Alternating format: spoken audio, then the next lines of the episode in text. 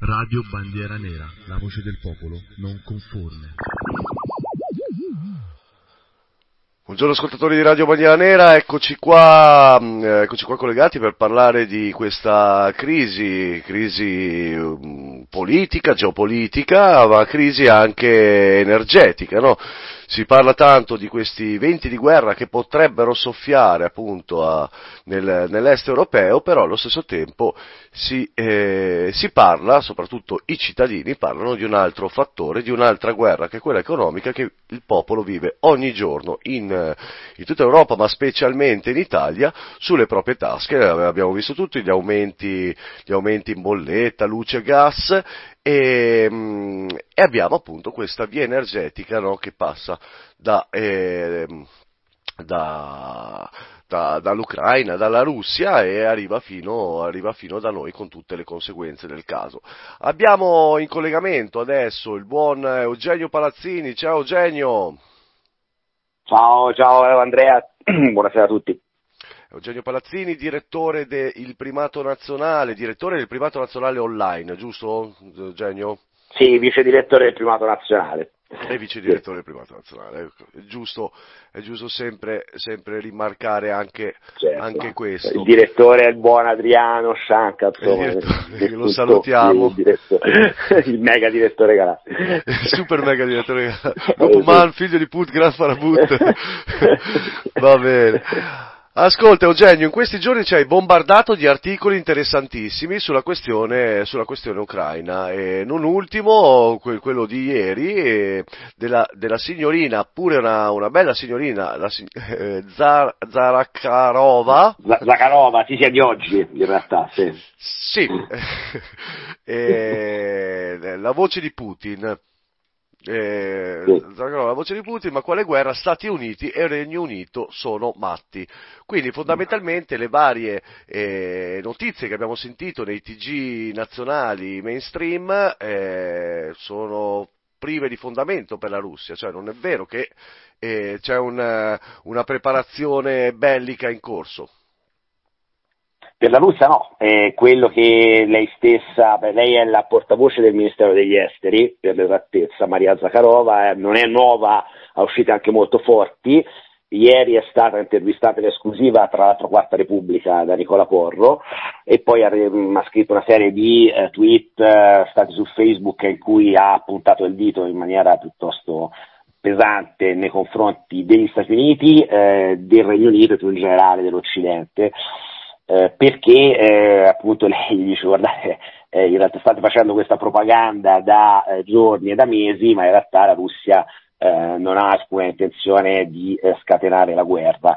Le esercitazioni che sono al confine sono semplicemente esercitazioni programmate con gli alleati della Russia come la Bielorussia da tempo e non a caso oggi come da programma molte truppe russe si sono ritirate, non tutte, ma molte truppe russe si sono ritirate dal confine eh, con, con, l'Ucraina, eh, o meglio ritirate, sono rientrate eh, verso, verso, le basi permanenti. Quindi ehm, diciamo che la situazione al momento è molto più eh, tranquilla, passatemi in termine um, piuttosto eh, discutibile in una situazione di questo tipo, però sicuramente la tensione è un po' scesa nel momento in cui eh, lo stesso Putin poi ha rassicurato oggi il cancelliere tedesco Scholz eh, durante l'incontro Mosca dicendo che eh, la Russia non ha alcuna intenzione di scatenare la guerra, eh, ma eh, il punto focale che resta eh, in piedi è la questione dell'adesione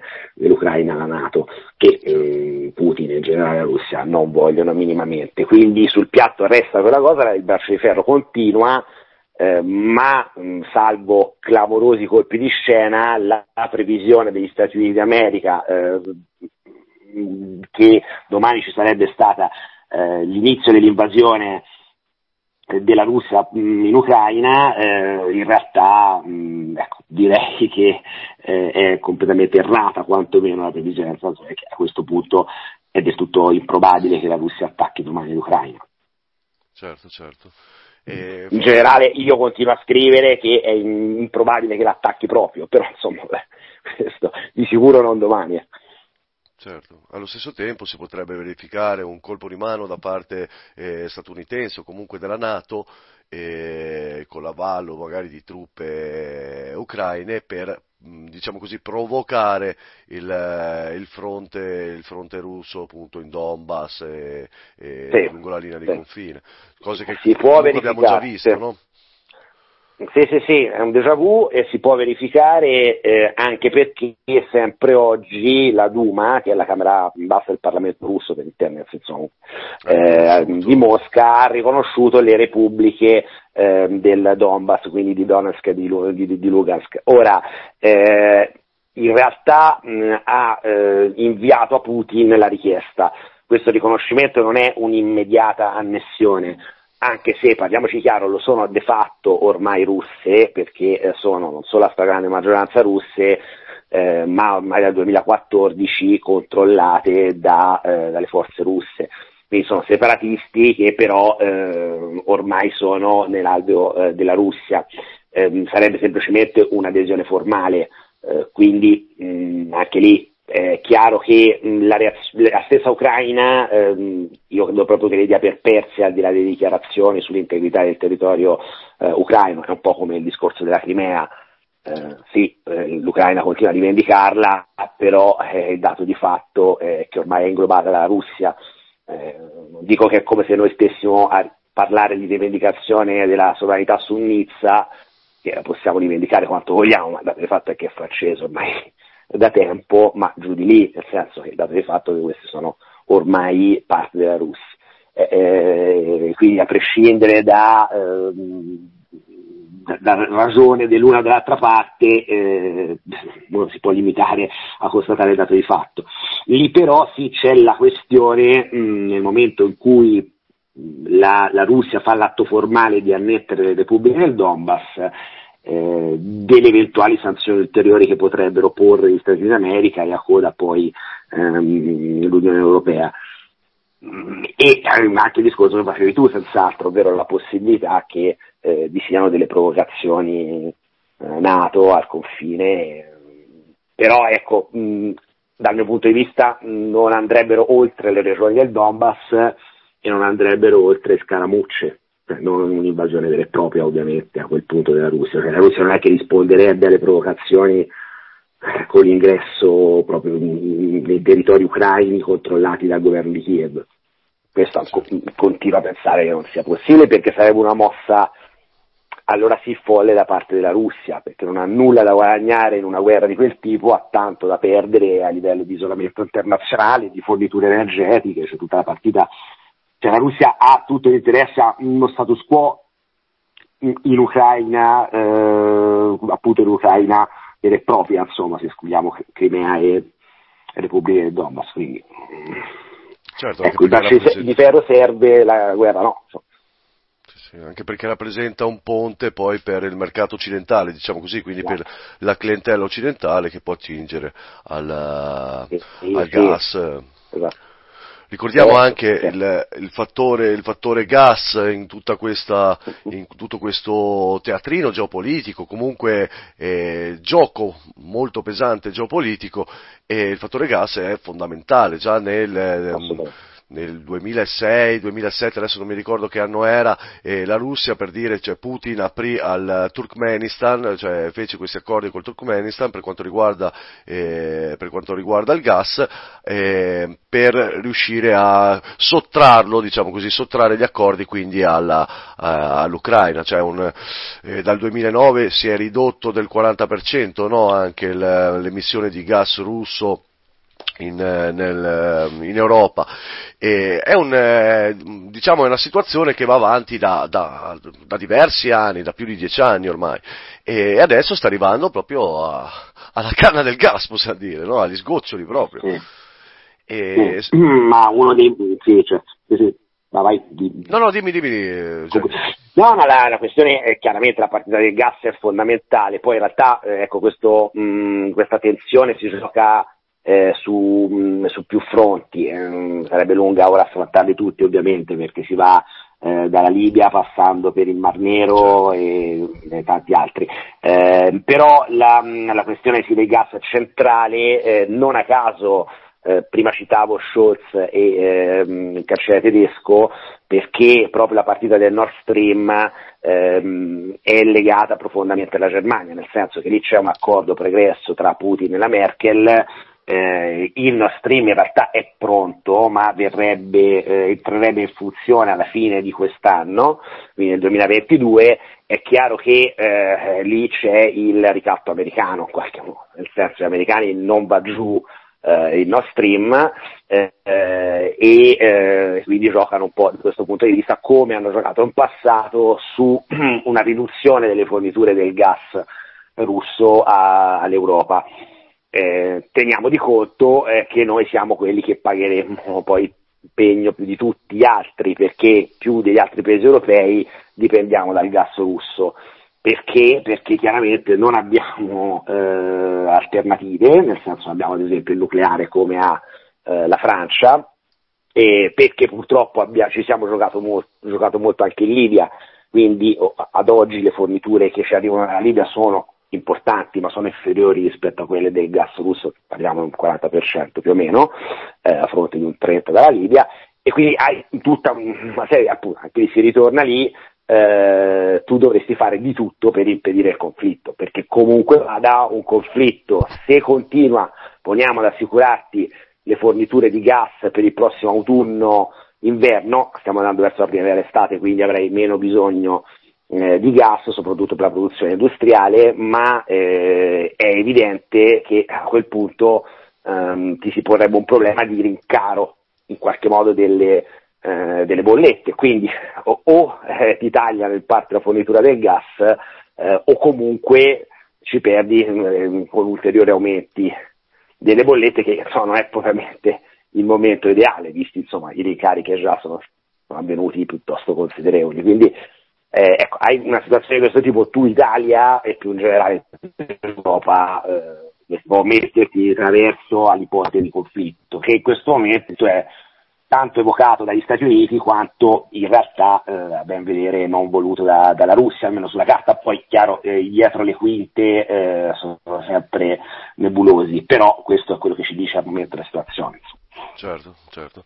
A tal proposito è uscita anche una nota no, eh, nelle scorse ore eh, di Casa Pound Italia che appunto eh, prendeva anche una, una, posizione, diciamo, nel senso non una posizione a livello eh, di fazioni, di fronti, ma una posizione ovviamente come, come è solito fare per Casa Pound a livello eh, nostro, quindi sovranista, autarchico, no? l'Italia che deve tornare protagonista, che comunque eh, da questa crisi dobbiamo cogliere diciamo, eh, l'insegnamento, come dicevi te, che eh, non possiamo sempre dipendere da paesi esteri.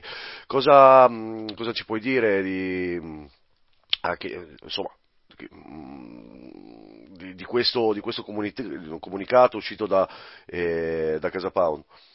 Sì, ho letto, lo condivido in pieno perché chiaramente eh, traccia finalmente anche una linea eh, matura da un punto di vista anche in un ambiente che spesso ehm, si è limitato al tifo, eh, in questo caso eh, si mira molto più in alto perché si eh, comprende perfettamente che la situazione Uh, qui non, non, dobbiamo sedersi e dire chi ci piace di più, mi sta più simpatico Putin piuttosto che Biden, piuttosto che il presidente ucraino, uh, non è questo il fatto, qui, mh, e neppure uh, ragionare di antiatlantismo piuttosto che essere filorussi o altro, cioè, mh, non, non, c'entra assolutamente nulla, tu de- devi sempre considerare qual è la situazione dell'Italia, cosa conviene di più all'Italia, eh, come l'Italia si deve muovere eh, sulla scacchiera, eh, in questo caso del fronte orientale, per impedire un conflitto, perché l'Italia in questo caso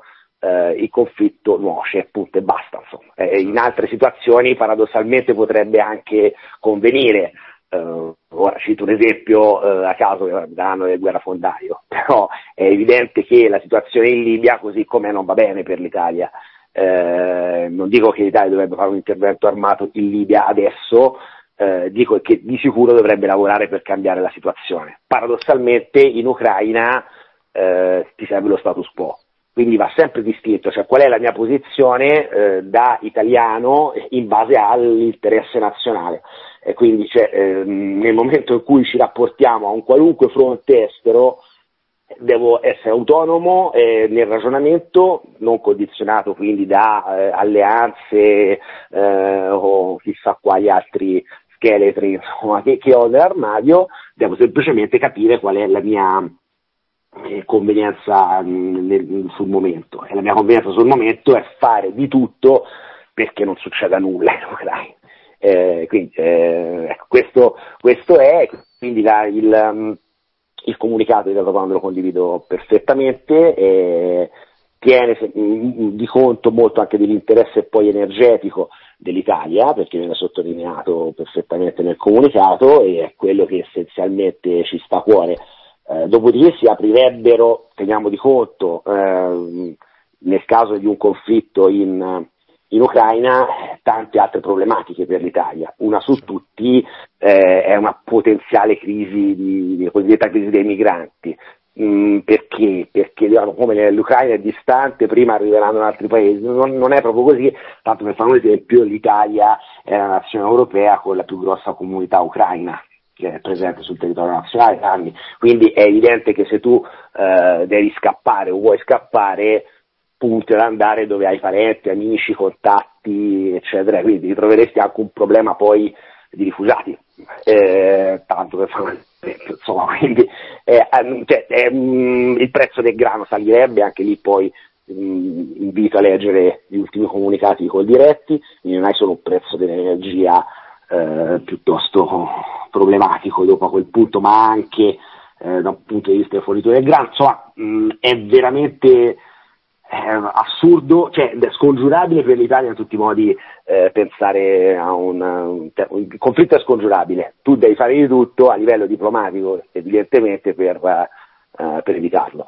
Ehm, cosa sta facendo l'Italia? Poco, come al solito, negli ultimi anni, eh, lo stesso Di Maio si è mosso in ritardo perché incontrerà Putin giovedì, eh, che fa abbastanza ridere se vogliamo perché eh, la Nato eh, ha detto fino a due ore fa eh, che domani eh, la Russia invaderà eh, l'Ucraina, ora abbiamo visto, insomma, se ne parlava prima che non succederà, molto probabilmente, però cioè, sulla carta ha programmato Di Maio un incontro con Putin il giorno dopo eh, l'invasione, cioè, capisci cioè, che siamo proprio alla mossa del...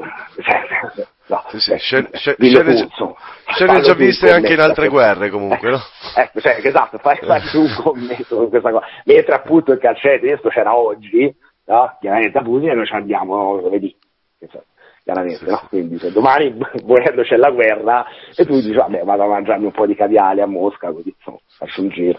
E tra l'altro ieri l'Italia ha, ha affermato che avrebbe mandato insomma, questo invio di truppe italiane tra Alpini e Bersaglieri. Poi non so quanto, notizia uscita sulla Repubblica, poi non so se, era, se è rimasta una, una, proposta del Ministero della Difesa, è stata magari fermata. Sì, al momento pare di sì. So. Sì, al momento pare di sì, ma insomma, anche lì... Eh si va a traino, inutilmente a traino di richieste eh, degli Stati Uniti, eh, però ecco, anche perché si ritorna lì, gli Stati Uniti difficilmente, la storia ci dice che non hanno mai combattuto contro gli Stati Uniti, contro, contro i russi.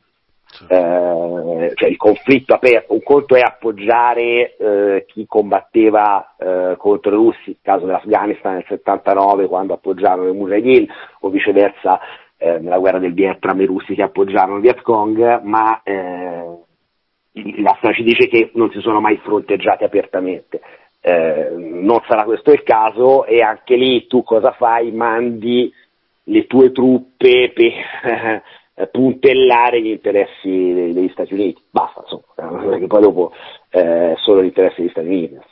Cioè, mm, perché cosa ci fanno se non eh, aumentare la tensione e la provocazione a truppe eh, europee lì al confine. Certo. Beh, capisci, cioè, è veramente una, eh, una, mossa così dettata da una cieca fedeltà al patto atlantico, però eh, quando altri, altri non lo fanno, altri sempre appartenenti anche alla Nato non sono così supini, basti guardare la Francia, insomma. Ecco. Esatto, esatto. Sì. Quindi poi potresti essere sicuramente eh, al di là del, dell'essere all'interno della Nato meno, potresti essere molto più autonomo se tu avessi chiaramente una classe dirigente eh, no, con una volontà di altro tipo. No, però si, di questo tipo non si vede dai tempi mm, di, di Craxi probabilmente. Va bene. Eugenio Palazzini, Radio Mondiale Nera ti ringrazia tantissimo. Grazie a te, grazie a voi e buona Speriamo serata. di averti ancora, ancora ospite. Invito tutti gli ascoltatori a continuare a seguire gli articoli di Eugenio sul primato nazionale perché sono sempre aggiornatissimi e interessantissimi. Grazie ancora Eugenio. Grazie a te Andrea. Un abbraccio, Ciao. a presto. Ciao, ciao. Noi andiamo a ascoltarci adesso i Franz Ferdinand e ci sentiamo, ci sentiamo più tardi, e subito dopo, con in collegamento Lorenzo Berti. Oh, when I woke up tonight, I said I'm gonna make somebody love me. I'm gonna make somebody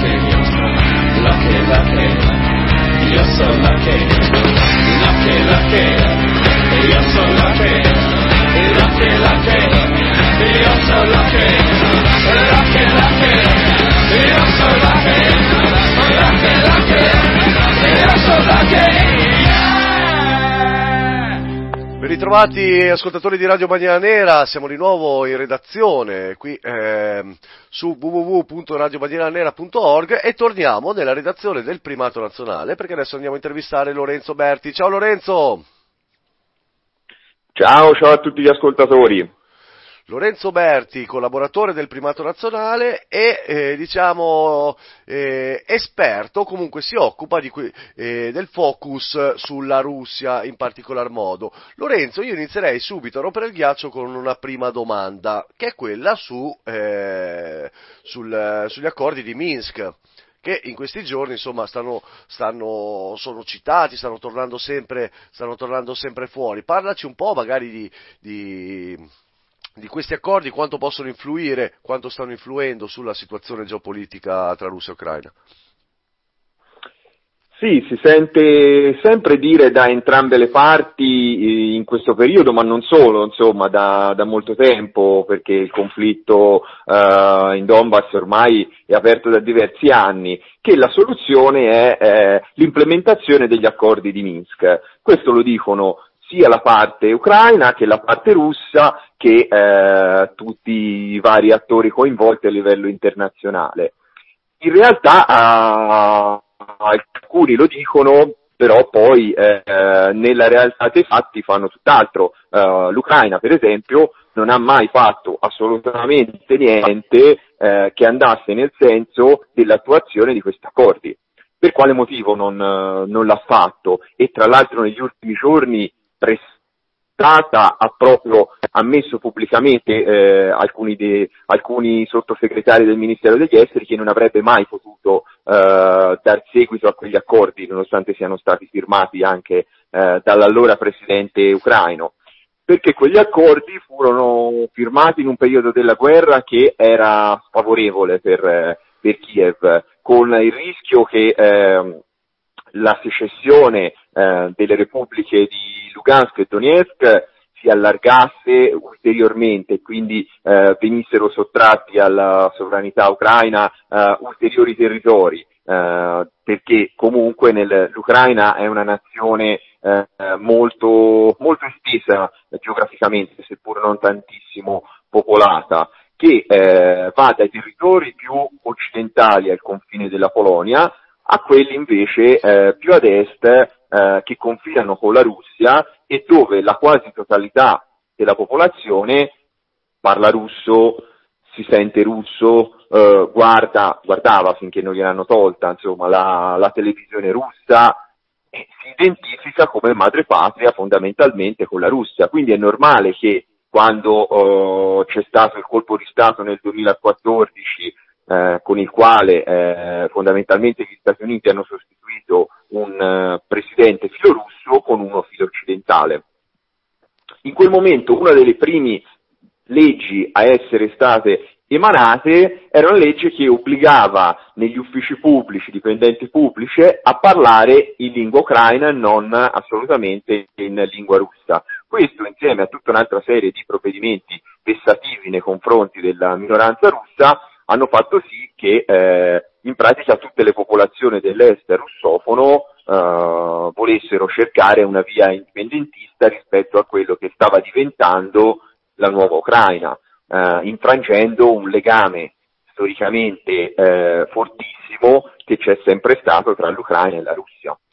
Certo. Questo mh, premesso per tornare al discorso degli accordi di Kiev, eh, gli accordi di, di, di Minsk, scusa, eh, gli accordi di Minsk sono stati quindi sottoscritti da Kiev in un momento non eh, facile della guerra e hanno delle clausole che per loro risultano di difficile attuazione. Ad esempio, gli accordi di Minsk prevedono che le regioni di Lugansk e Donetsk ritornino sotto il controllo ucraino, ma previa la concessione di uno status autonomo, che potrebbe sembrare una soluzione eh, ragionevole, è una soluzione che è stata sottoscritta da tutte le parti in causa a suo tempo, ma è una soluzione che eh, il governo ucraino ritiene di non potersi permettere, perché eh, la loro paura è che dia eh, il, il via a un processo simile da parte anche di molte altre regioni russofone dell'est e magari potrebbe a quel punto potrebbe anche essere di ispirazione per alcune regioni dell'ovest che si sentono magari un po' più vicine alla Polonia. Di conseguenza si andrebbe verso una disgregazione del, dello Stato ucraino. e questo è il primo motivo per cui non, eh, non- l'Ucraina non, non vuole l'attuazione degli accordi di Minsk nonostante a parole dica il contrario e nonostante sia- sarebbe eh, in teoria obbligata dal diritto internazionale perché sono accordi sottoscritti dall'allora presidente in carica dell'Ucraina. Oltretutto, diciamo, il ritorno di, eh, delle, delle regioni di Donetsk e Lugansk eh, sotto il controllo ucraino avrebbe una conseguenza anche a livello di peso politico, perché comunque quelle regioni sono sempre state storicamente un, come dicevo, sono abitate da popolazioni russofone e sono sempre state un importantissimo bacino di voti, perché quelle regioni del Donbass sono molto popolate, eh, a differenza di tanti altri territori dell'Ucraina che lo sono eh, molto poco dal punto di vista della densità. E eh, il baci- quel- quei bacini di voti eh, andrebbero sicuramente a forze politiche filorusse, quindi eh, con la possibilità di spostare anche eh, gli equilibri politici nazionali. Quindi questo è un altro dei motivi per cui eh, alla fine l'Ucraina eh, non, ha, non ha tutto questo interesse nel recuperare a sé dei territori che ormai dalla quasi totalità della popolazione e anche dai politici eh, ucraini, anche se non lo dicono ufficialmente, eh, ma sono già considerati come persi. Diciamo, I nazionalisti sono gli unici che comunque eh, pensano e hanno a cuore il discorso di riportare quelle terre sotto eh, il controllo ucraino, ma in realtà di fatto eh, come, come la Crimea anche quei territori ormai sono, sono persi, sono persi soprattutto per colpa delle scelte fatte da, dai governi e da un certo deep state ucraino che ha preferito rescindere i vecchi e storici legami con la Russia, eh, di- tutto di un tratto per catapultarsi sul fronte occidentale. Eh, ma adesso mh, penso sia abbastanza evidente che a Occidente nessuno ritiene l'Ucraina un alleato chiave, ma bensì eh, è sfruttata solamente come eh, carne da cannone contro la Russia, come agente provocatore contro la Russia per eh, cercare continuamente eh, di eh, minare e creare le condizioni eh, al fine di imporre ulteriori sanzioni economiche al, al Cremlino, ma poi eh, della situazione reale dell'Ucraina interessa poco a tutti, tant'è che l'Unione Europea, eh, nonostante le vaghe promesse fatte al tempo del, del colpo di Stato nel 2014, non ha mai avviato nessun processo per l'integrazione del- dell'Ucraina all'interno della comunità europea. E altrimenti non potrebbe essere perché stiamo parlando di uno Stato eh, vicino al default che si regge solamente grazie ai, ai miliardi di, di dollari di finanziamento concessi dal Fondo Monetario Internazionale, eh, che ha uno dei livelli di corruzione più alti del mondo, Certo. cioè, quindi obiettivamente diciamo, non è un paese che faccia gola avere eh, nelle proprie alleanze, soprattutto in virtù del fatto che si porta dietro un conflitto eh, territoriale aperto molto importante come quello con la Russia. Certo, allo stesso tempo però c'è, c'è questo agente sempre occidentale, eh, che sono gli Stati Uniti d'America, che eh, come, eh, come accennavi te, come parlavamo prima anche con, eh, con Eugenio, sta fomentando no, questi- questo, questo vento, tra virgolette, di guerra, questo- questa tensione, ecco, sta fomentando questa tensione tra Russia e Ucraina eh, che si sta giocando proprio sul confine, quindi sfruttando anche... ehm, come possiamo dire, le truppe, le truppe ucraine, i giovani ucraini, il popolo ucra- ucraino in, eh, in- in questa partita. E, mh, tu che sei spesso inviato, mh, inviato per il primato nazionale, ma anche per, per, eh, motivi tuoi personali, sei spesso inviato in Russia, sei spesso in Russia, e, mh, come, come si sente in Russia il rapporto con l'Europa e con gli Stati Uniti? Questo giusto per far- farlo capire anche agli ascoltatori, no? Mm, sono due cose su due piani diversi, spesso si parla di Occidente in generale, eh, che a me pensare oggi all'Occidente viene da vomitare come penso molti, a molti di noi, e, mm, mentre invece eh, in Russia c'è ancora una, un'affezione per una determinata Europa e, e, comunque una contrapposizione molto forte per gli Stati Uniti e tutto ciò che eh, di marcio diciamo, portano in giro per il mondo. Sì, questa differenza è ben chiara in Russia. La Russia eh, riconosce che gli Stati Uniti sono e saranno sempre eh, degli avversari, dei nemici, perché comunque gli Stati Uniti eh, per loro natura non possono concepire eh, nessun competitor, nessuno che si ponga a livello internazionale sul, al loro pari, non dico sopra, ma anche solo al loro pari. La loro idea è quella di un mondo unipolare dove loro decidono cosa è bene e cosa è male in tutto il mondo. Quindi chiunque non sia d'accordo con questa visione, non sia allineata eh, a questa visione geopolitica è un nemico e quindi di conseguenza la Russia, che è un player eh, molto forte eh, a livello internazionale, non può che eh, essere considerata un avversario da parte degli Stati Uniti. Diverso è il discorso invece con eh, l'Europa, che potenzialmente sarebbe vista uh, dalla Russia come un partner, perché così è naturale, nel senso che eh, all'Europa servono le forniture di materie prime da parte della Russia. Certo. Alla Russia serve un mercato eh, per venderle come quello dell'Europa e eh, serve anche acquistare prodotti manifatturieri soprattutto uh, e quindi di conseguenza sarebbe naturale una collaborazione eh, proficua. Eh, il problema è che eh, l'Europa ah, al momento non ha alcuna autonomia in materia di politica estera. Per quello oh, quando Putin, Lavrov, il ministro degli esteri hanno intavolato le trattative con gli Stati Uniti e con la Nato, non hanno considerato l'Unione Europea.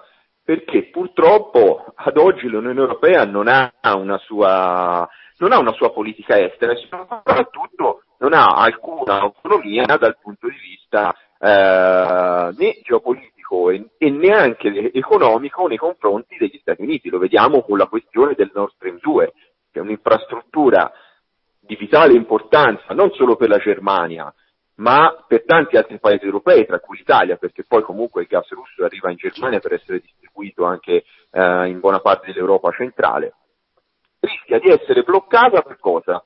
Per volontà americana, che però poi ci dice, eh vabbè, tanto non vi preoccupate, ve lo facciamo arrivare noi, il gas liquido con le navi, a prezzo ovviamente quasi decuplicato. Eh, quindi di conseguenza da parte russa ci sarebbe la uh, volontà di intrattenere delle uh, proficue relazioni con l'Europa, però dall'altro purtroppo manca la volontà della controparte, perché eh, al, momento, eh, al momento purtroppo non ci sono grandi spiragli di autonomia nella politica estera europea. Certo, certo, certo. Analisi, analisi ineccepibile, sì, sì. E, Lorenzo ci sei? Sì, sì, ci sono. Ah, ok, ok. Lorenzo, io ti ringrazio tantissimo, ti, ti lascio andare, che so che sei molto, molto impegnato e speriamo di averti ospite ancora, magari per, eh, per aggiornarci anche su, su, quanto, su, quanto, sta accadendo, non solo per il discorso ucraino, ma anche per la Russia in generale, no? Certamente, a me fa molto piacere, ringrazio te Andrea per l'invito e tutti gli ascoltatori di Radio Bandera Nera. Grazie mille Lorenzo, a prestissimo. Ciao, un saluto. Ciao, Ciao. Lorenzo, grazie. Insomma, abbiamo visto, abbiamo visto come, come cioè stiamo vedendo come di fatto ciò che passa sui media occidentali, sui media italiani in, innanzitutto, eh, non sia proprio la stessa visione eh, del mondo, diciamo così, che, eh, eh che, si sta snodando invece in, in quelle terre. Eh, si scoprono, si scoprono, sempre nuovi fattori, nuovi agenti che eh, in un modo o nell'altro stanno, stanno eh, contribuendo ad aumentare o a, eh, o a mm, diminuire la tensione in, eh, in, quelle terre tra Russia e Ucraina. E ancora una volta, eh, dopo la telefonata con, eh, con Eugenio, eh, adesso con quella di Lorenzo, abbiamo visto come eh, il, il fattore energetico giochi un ruolo fondamentale per tutta l'Europa. Noi siamo fondamentalmente ehm, i, i, clienti del mondo, no? compriamo eh, cazzate che non ci servono a niente dalla Cina, compriamo eh, il gas eh, dalla Russia per eh, riscaldare le nostre case, compriamo il petrolio dagli Stati Uniti o, o dalla Francia perché abbiamo perso le nostre colonie, perché abbiamo perso uomini di grande spessore come Enrico Mattei e adesso ci troviamo in una situazione dove fondamentalmente non abbiamo più niente, dipendiamo dagli altri. Ma ne parleremo dopo il pezzo che andiamo a mettere adesso, che sono i Ramos con Bonzo Goes to Pittsburgh, e ne parleremo con Giampiero Gioime, quindi rimanete collegati. A più tardi.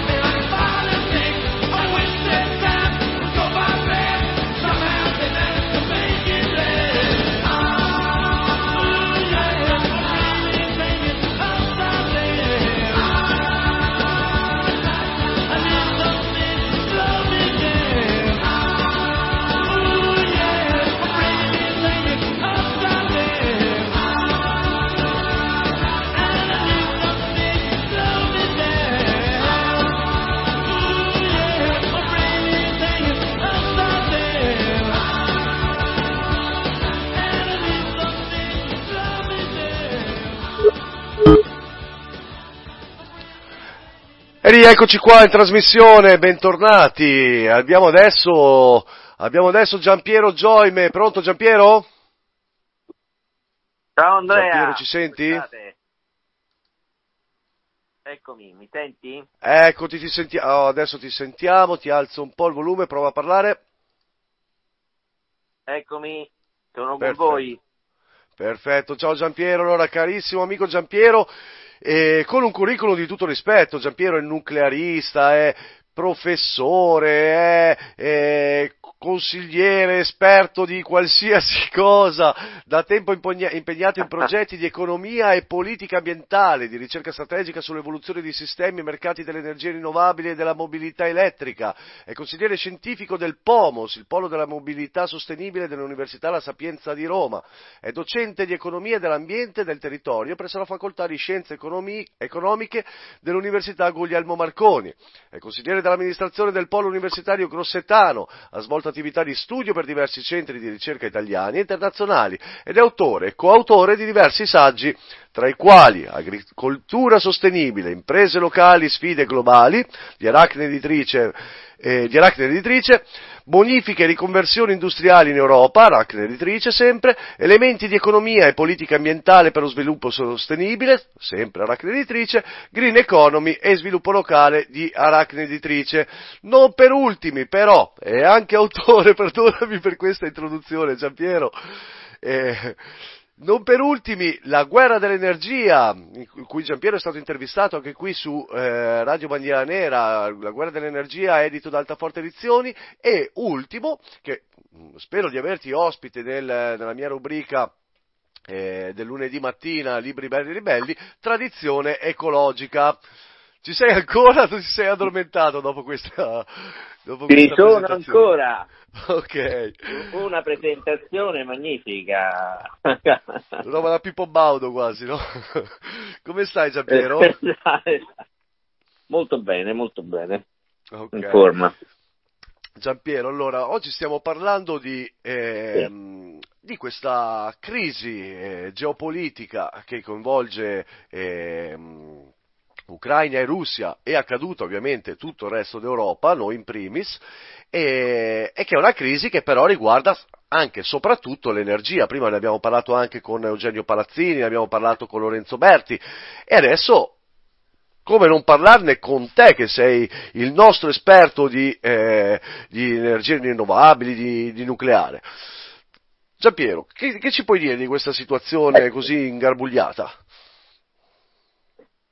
Ma è estremamente ingarbugliata. Naturalmente il problema dei costi dell'energia sono, è un problema precedente, se vogliamo, alla crisi ucraina, perché il problema del costo dell'energia che riguarda sia il gas che il petrolio è un problema che è iniziato, diciamo, a settembre dell'anno scorso, no? quindi dove i prezzi sono, eh, sono saliti creando un'inflazione da materia prima molto grave che poi ha avuto ripercussioni, sta avendo ripercussioni in tutti gli altri settori perché chiaramente è aumentato il prezzo delle materie prime dalle quali noi, noi italiani e noi europei dipendiamo totalmente, quindi gas e petrolio, eh, e quindi chiaramente questo aumento dei prezzi dovuto a una forte de- crescita impennata della domanda in tutto il mondo, in particolare della domanda asiatica, ha portato evidentemente a un incremento dei prezzi in- a, a cascata in tutti gli altri settori, anche nel settore agroalimentare ad esempio.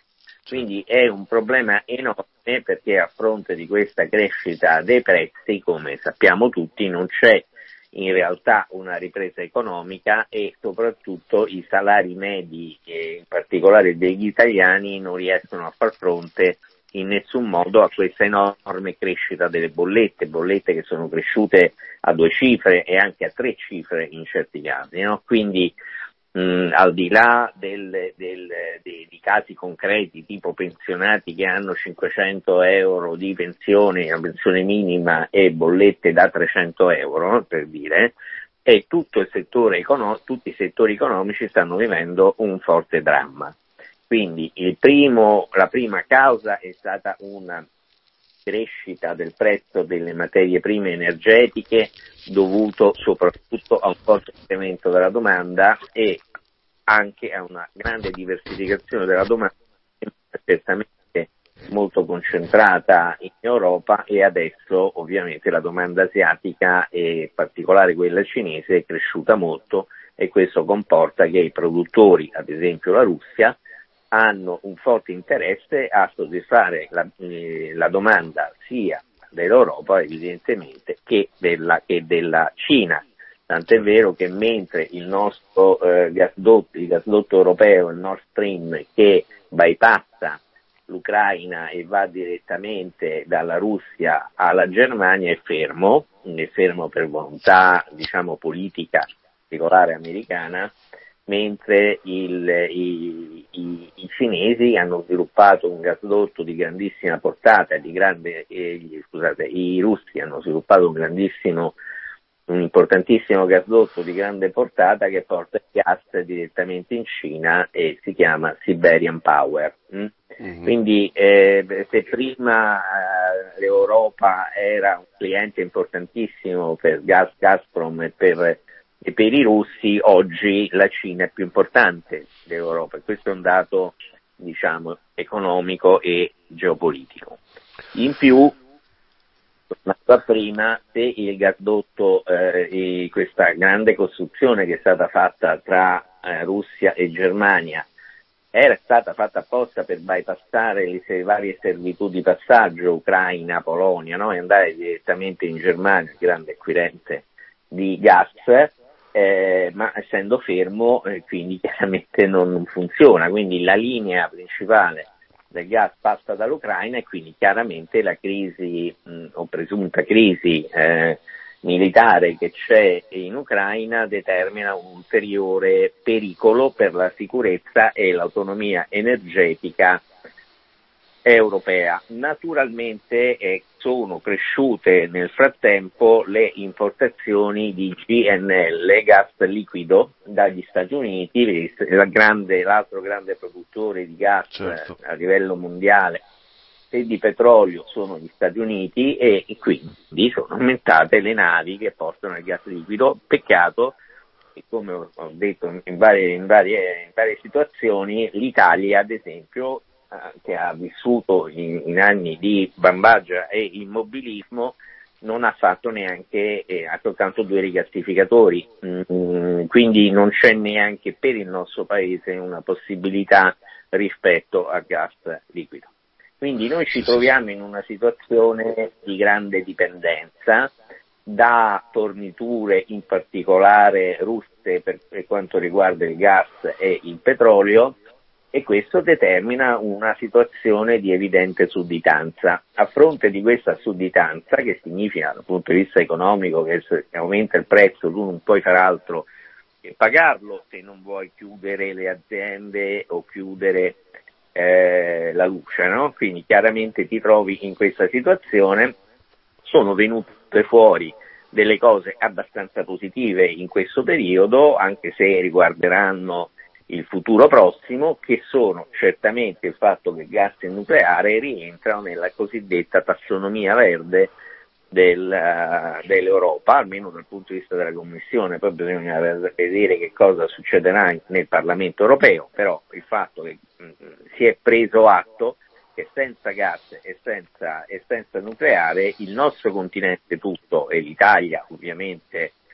eh, in, prima linea continuerà a subire le ondivaghe eh, decisioni, eh, non tanto ondivaghe in realtà, le decisioni economiche e politiche di altri fornitori e i grandi fornitori di gas e petrolio mondiali sono Russia, in particolare verso l'Europa, e Stati Uniti.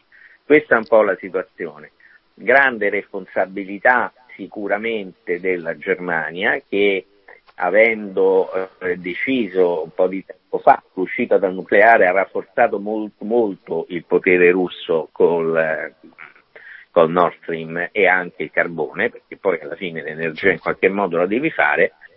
Ci sono però dei segnali interessanti, no? questo della tassonomia dove rientra finalmente nucleare e gas, e anche quanto sta avvenendo a tutti i livelli e in maniera piuttosto trasversale che intanto, visto che comunque di nucleare nel nostro paese se ne parla come se fosse lucifero, intanto almeno ritorniamo a lavorare sul gas, visto che mi sembra nel 2000, eh, all'inizio del, 2000, del, decennio scorso noi riuscivamo ad estrarre, mi sembra di ricordare, eh, ma ve lo dico con maggiore precisione, noi riuscivamo ad estrarre ehm, circa, set, circa 10 miliardi, 20 miliardi, 21 miliardi di metri cubi nel 1991, scusate, di, di gas, eh, ovviamente in Adriatico, considerate che eh, nel 2021 la produzione nazionale di gas ha, ha, è stata di, solo, di soli 3 miliardi. Quindi non si capisce per quale motivo non si debba tornare a estrarre del gas, visto che noi dipendiamo dal gas. E un po' da tutte le parti sta venendo fuori eh, l'ipotesi di riattivare l'estrazione del gas laddove ce ne abbiamo sempre poco, evidentemente, a fronte di una domanda enorme, no? perché eh, è, è, chiaro che mh, mm, parliamo sempre di, di, di, di, una parte piccola di gas che può essere prodotta da, nel, nel, nostro, nel nostro paese, però almeno è un segnale di ricerca di autonomia e sicurezza energetica per cui certo. c'è questo obiettivo di produrre almeno 10 miliardi di, di, di gas nazionale. Ecco, questo è, sono, piccoli, sono, piccoli, sono segnali sicuramente in, importanti perché un conto è avere soltanto produrre soltanto 3 miliardi di, di, metri cubi di gas, un conto è produrne 10 miliardi a fronte di un fabbisogno nazionale che è di circa 70 miliardi. Di questi 70 miliardi di gas, quasi tutto, in grandissima parte, viene dalla Russia, quindi una forte dipendenza. No? A fronte di questa forte dipendenza occorre uscire con una, uh, con una sola azione, lavorare, cioè, lavorare sul gas, tornare a Infatti... estrarre il gas, quello è il segreto, cioè bisogna tornare, uscire di casa e lavorare, questo è poi il, il eh, non parlare con questi dinieghi ovunque, io ricordo che sulla TAP hanno fatto la guerra per non avere la tappa sì. in Puglia, no? Parliamo di, di un mondo che non, è, è, rimasto molto arretrato da questo punto di vista, perché senza una forte accelerazione su quelli che sono gli investimenti per l'energia, ma per tutto, per tutto il resto del settore economico, funziona che tu non, non, non finirai neanche a fare il proprietario nel, nel tuo ristorante. Ecco, esatto. questo è un po' quello, quello, che funziona per chi smette di produrre e di vedere il futuro. Il futuro Giampiero, oggi per... è sicuramente rinnovabili, ma anche gas e nucleare. Certo. Giampiero, perdonami se, eh. se, ti interrompo un attimo, ma volevo tornare a quello che hai detto prima, no? Cioè noi producevamo da, da, dai 10 miliardi ai 30 miliardi di, eh, eh, di gas, di, di, tonnellate di gas, eh, fino al 1991. Nel 1991 avevamo anche eh, tutta un'altra scena politica in Italia, no? poi c'è stata Mani Pulite nel 92 e pian piano alcuni eh, tasselli politici eh, sono iniziati a crollare, mi viene in mente Craxi in primis, no? eh, che ha cercato di mantenere eh, un po' di autarchia, diciamo così, eh, nazionale. E, mh, oggi come oggi, siamo nel 2022, siamo completamente dipendenti no? da, dagli altri paesi. Nel mentre eh, ci fu però un, un, altro personaggio, io non so se adesso eh, è il tuo campo, ma eh, conoscendoti bene penso di sì, eh, ci fu un altro personaggio che provò a fare determinati accordi, sto parlando ovviamente di, di Berlusconi e dell'accordo Gazprom con, eh, con Putin. Se Berlusconi fosse riuscito a fare questa, questo, questo, accordo, fosse riuscito a sigillarlo bene, a quest'ora ci troveremo sempre nella stessa situazione? Questa è una domanda mia che mi sto ponendo tutti i giorni.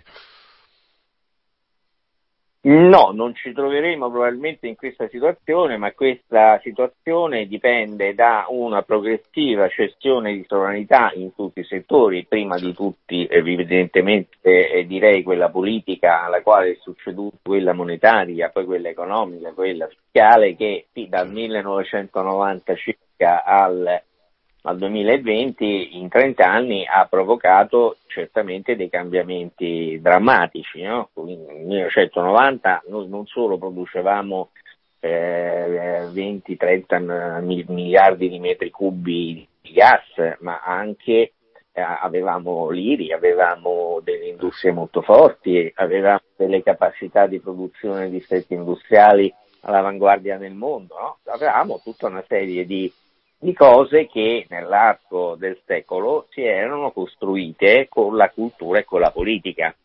Quindi io non a caso ho detto che la prima uh, per cessione di sovranità è stata una cessione, se volete, culturale politica e poi quella monetaria e tutto. No? Quindi prima l'Europa, il, ce l'ha detto l'Europa, tutte queste cose qui hanno determinato anche un senso di inferiorità, se volete, culturale che ha portato a un estraneamento da quelli che sono gli interessi nazionali. Tra i vari interessi nazionali, e scusate, e questo senso non è detto che sia stato generato dall'Europa, eh, dall'Unione Europea, perché se io vedo gli effetti, oggi vedo delle navi americane che portano gas liquido.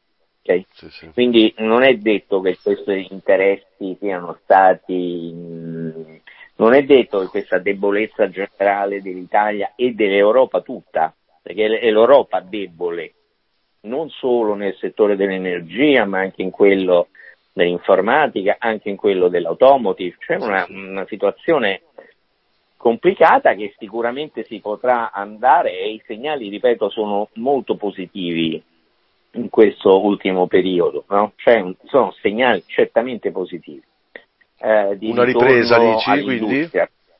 Ah, ok, ok, sì. Beh, c'è culturalmente, in maniera anche direi trasversale, un ritorno all'idea dell'avere una maggiore autonomia.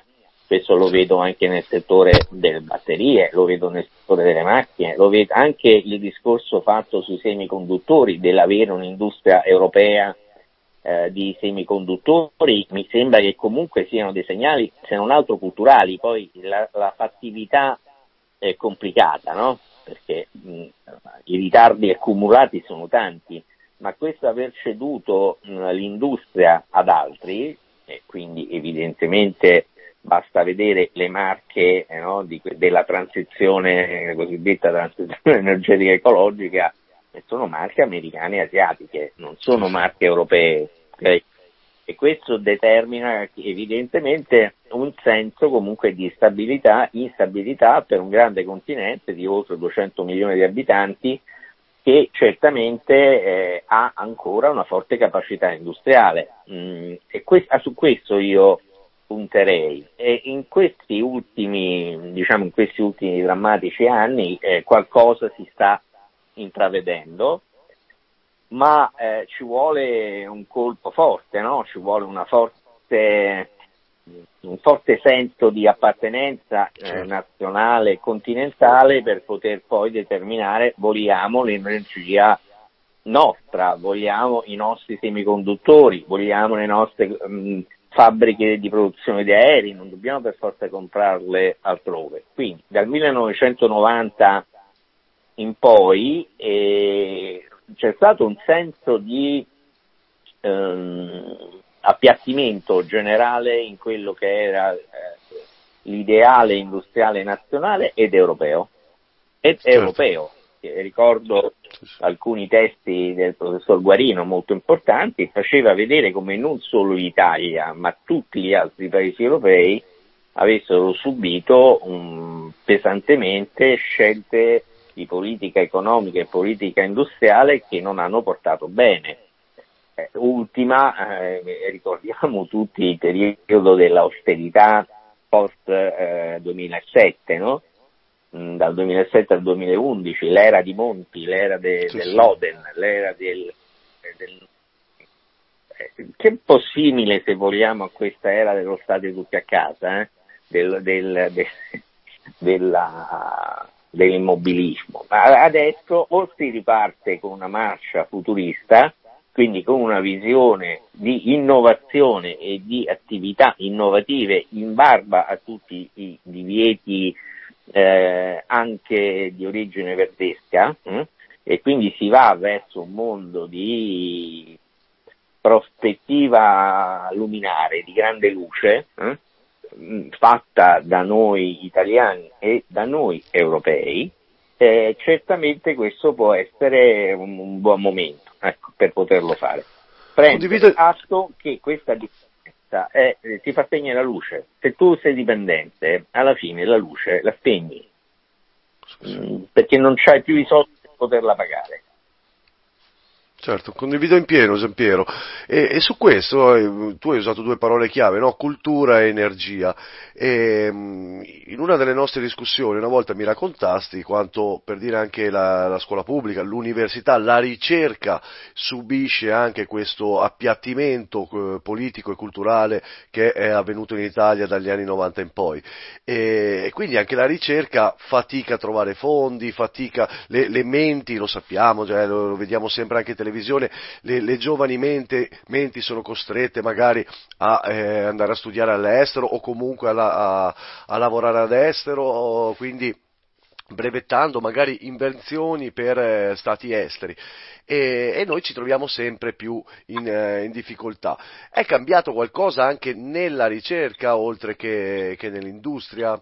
Cioè, tu che sei professore universitario, No, la ricerca in Italia si fa molta ricerca, ma questa ricerca che si fa in Italia, non solo si fa molta ricerca, ma si producono molte intelligenze, cioè dal nostro sistema universitario e, e post-universitario vengono fuori delle capacità che il mondo ci invidia. mm? certo.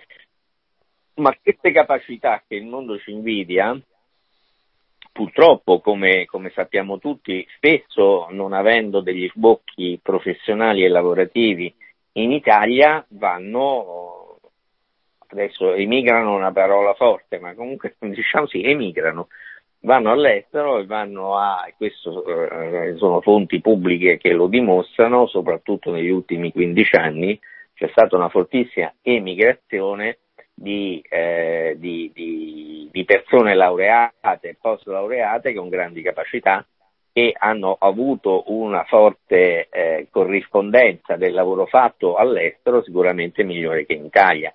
Ora leggevo, ma lo- dico così per- per- mh, senza entrare in cifre particolari e precise, leggevo che lo stipendio di un medico, eh, di un giovane me- medico mh, all'estero è il doppio o il triplo rispetto a quello che c'è in Italia.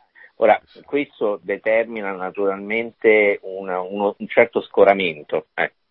per cui mh, io penso che bisognerà rivedere molte cose, anche l'attuale battaglia che io condivido in pieno sul, sul, eh, rivedere i parametri del salario minimo è molto importante, no? perché i sistemi economici funzionano non sulla, su questa assurda vocazione all'incertezza mh?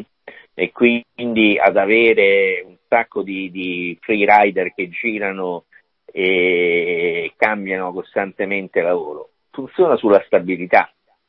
Tu devi dare una visione di stabilità, quindi non puoi pensare a, a- a questa impermanenza nel lavoro, perché questo determina un'assenza di previsioni future. E questo è, è molto da rivedere, molto da rivedere, Mm, perché eh, ricordo ad esempio, ma sono culture molto diverse, che quando si entra in una grande azienda giapponese ci si entra per la vita. Si, si- mm, c'è una specie di inno aziendale, adesso non voglio, perché parliamo naturalmente di sistemi molto diversi, ma c'è un senso di appartenenza.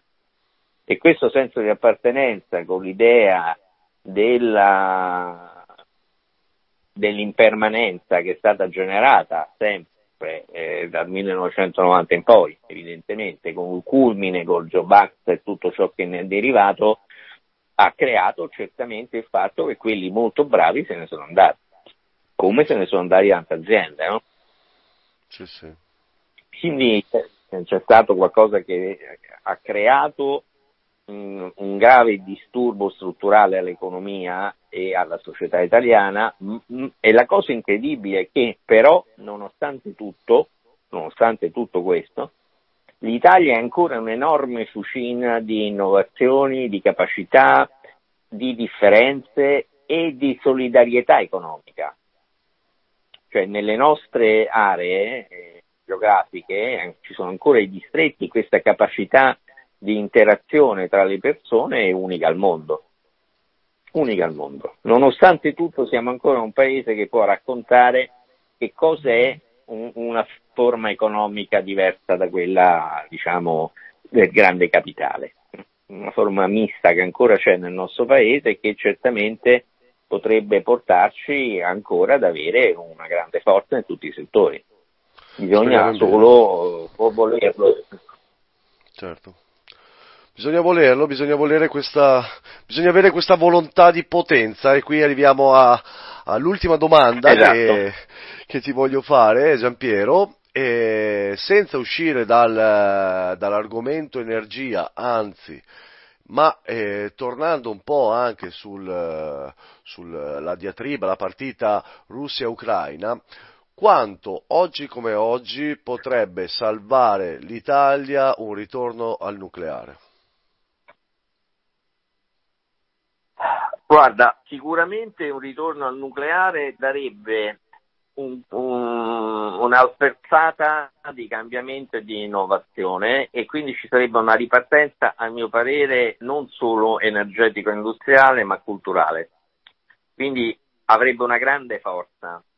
Ehm, certamente in termini di autonomia energetica, ma questo è evidente no? dal punto di vista della, di, di- di rispondere al fabbisogno nazionale con una produzione nazionale.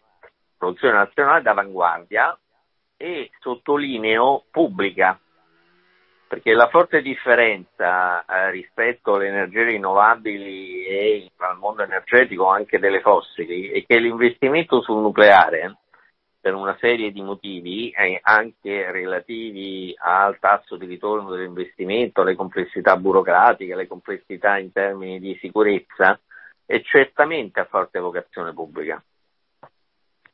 Quindi sarebbe una, un- sarebbe una, una direzione importante quella di tornare ad aprirsi verso il nucleare Certo.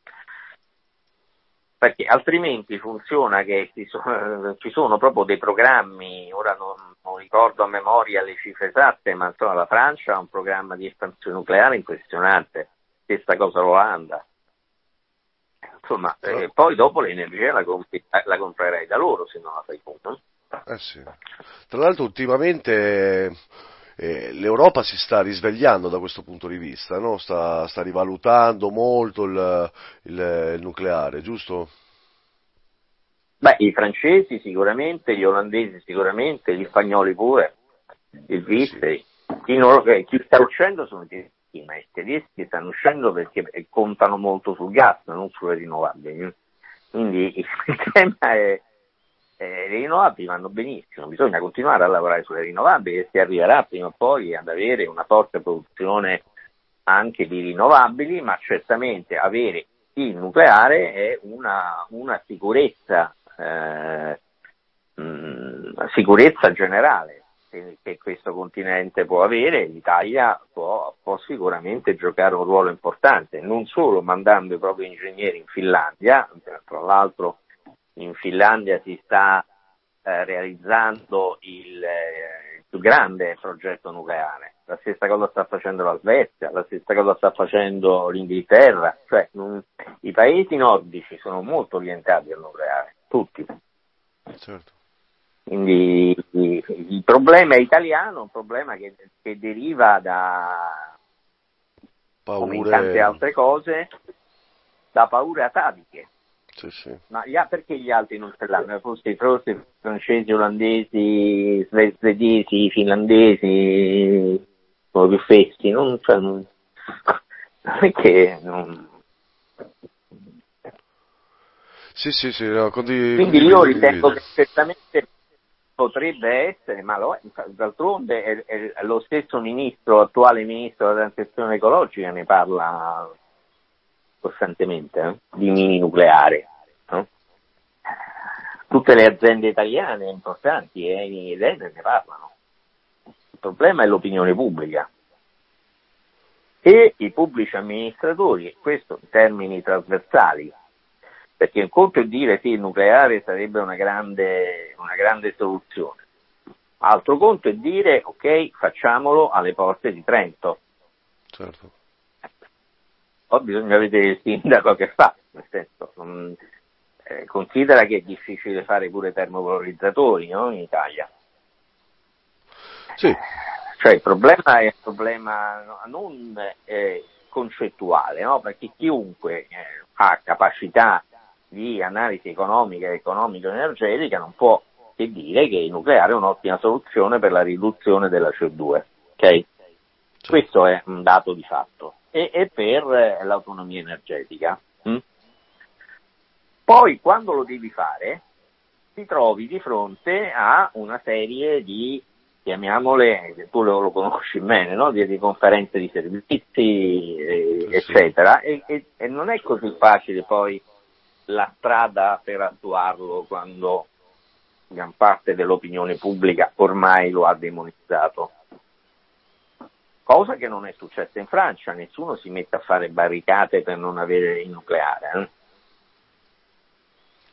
sì, sì, sembra hanno- ci sia un programma per farne altre 7, 8 di centrali nucleari in Francia.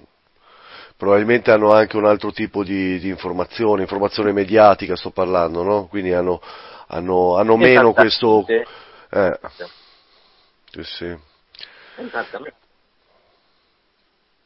Pronto? Esattamente, mio caro. Mm. Eccomi. Eh, ti sentivo un po' scatti. No, sono qua. Giampiero, io ti ringrazio tantissimo. Mm. Grazie Giampiero, a ti, te, saluto a tutti. ti prometto che ti intervisterò a breve eh, sul tuo nuovo libro, Grazie caro, con grande piacere. Dovere, è un piacere anche per me intervistarti sempre. Giampiero, grazie a nome di Radio Bandiera Nera e ci sentiamo prestissimo allora, grazie per questo contributo. Grazie Andrea, un grosso abbraccio e saluto a tutti. Ciao ciao. Ciao Giampiero, ciao. Ciao.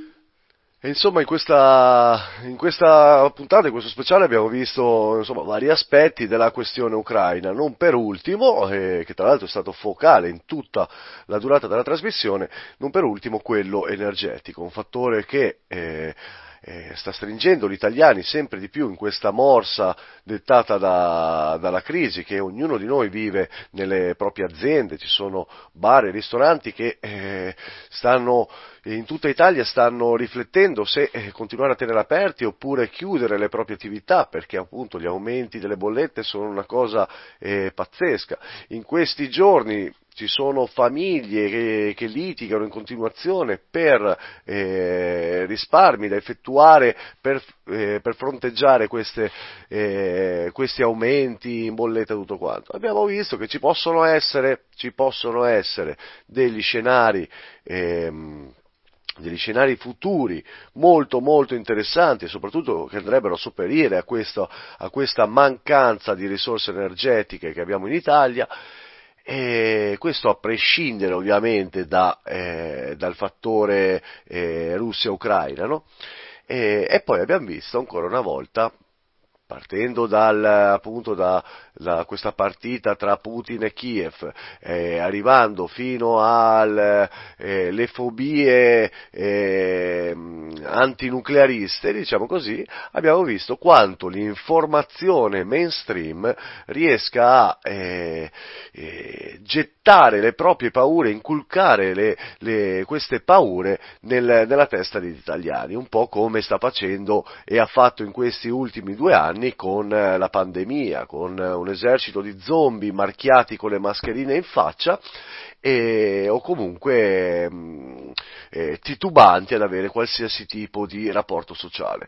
La televisione, lo, noi lo si diceva tanti, scusate, noi lo si diceva tantissimi anni fa, ehm, libri distopici ne parlavano ancora all'inizio del, del secolo scorso, la televisione eh, lobotomizza realmente eh, le menti, la televisione offre scenari di cartapesta, a volte non veritieri, scenari improbabili oppure scenari eh, in cui si eh, mistifica completamente la realtà delle cose. C'è un'altra situazione legata, adesso permettetemelo se esco da, dal fattore energetico di discussione politica della, della, trasmissione, ma ci tengo a concludere eh, con, eh, con, invece la, una guerra che eh, in questi anni si, si, si combatte in quelle zone, perché ci sono comunque una guerra c'è stata, eh, il Donbass, lo sappiamo tutti, è stato teatro di eh, dure battaglie, durissime battaglie tra eh, soldati ucraini e soldati russi, così come anche altre zone appunto del confine che divide, che divide i due stati. E in questa guerra ci sono anche moltissimi camerati, moltissimi camerati che combattono da una parte all'altra della barricata. Spesso combattono purtroppo eh, uno contro l'altro, sono giovani come noi che hanno a cuore la propria nazione, la propria patria, giovani che, eh, che vorrebbero consegnare la, la, bandiera della propria nazione nelle mani di, di figli che ancora magari non, non sono riusciti a vedere. Eh, sono giovani che, eh, come noi, credono eh, in un concetto di identità molto forte, credono in, eh, in un'Europa perché eh, eh, anche, anche, gli amici russi hanno una, una, visione europea, sto parlando dei camerati russi. C'è, un, c'è quindi una situazione che è ideologicamente fratricida, no? dove, dove appunto questi ragazzi combattono e muoiono l'uno contro l'altro. Mi viene, mi viene male, mi, mi, fa veramente male, mi fa rabbia anche pensare che questi ragazzi eh, da una parte e dall'altra possono essere, eh, possano essere eh, guidati, pilotati, spinti a, a questa guerra fratricida da eh, di fatto politiche e potenze eh, di cui eh, non frega assolutamente nulla di, ehm, de, dell'ideale puro di questi ragazzi. E quindi il mio, il mio ultimo umile pensiero di, di questa trasmissione è rivolto, è rivolto, a loro, è rivolto a questi, a questi, giovani, è rivolto a questi soldati, è rivolto a questi eh, patrioti identitari e camerati eh, che si trovano in questa situazione veramente, veramente difficile. E a loro, a nome di Radio Bandiera Nera, dedichiamo la prossima canzone che è Verso il sole dei Blind Justice.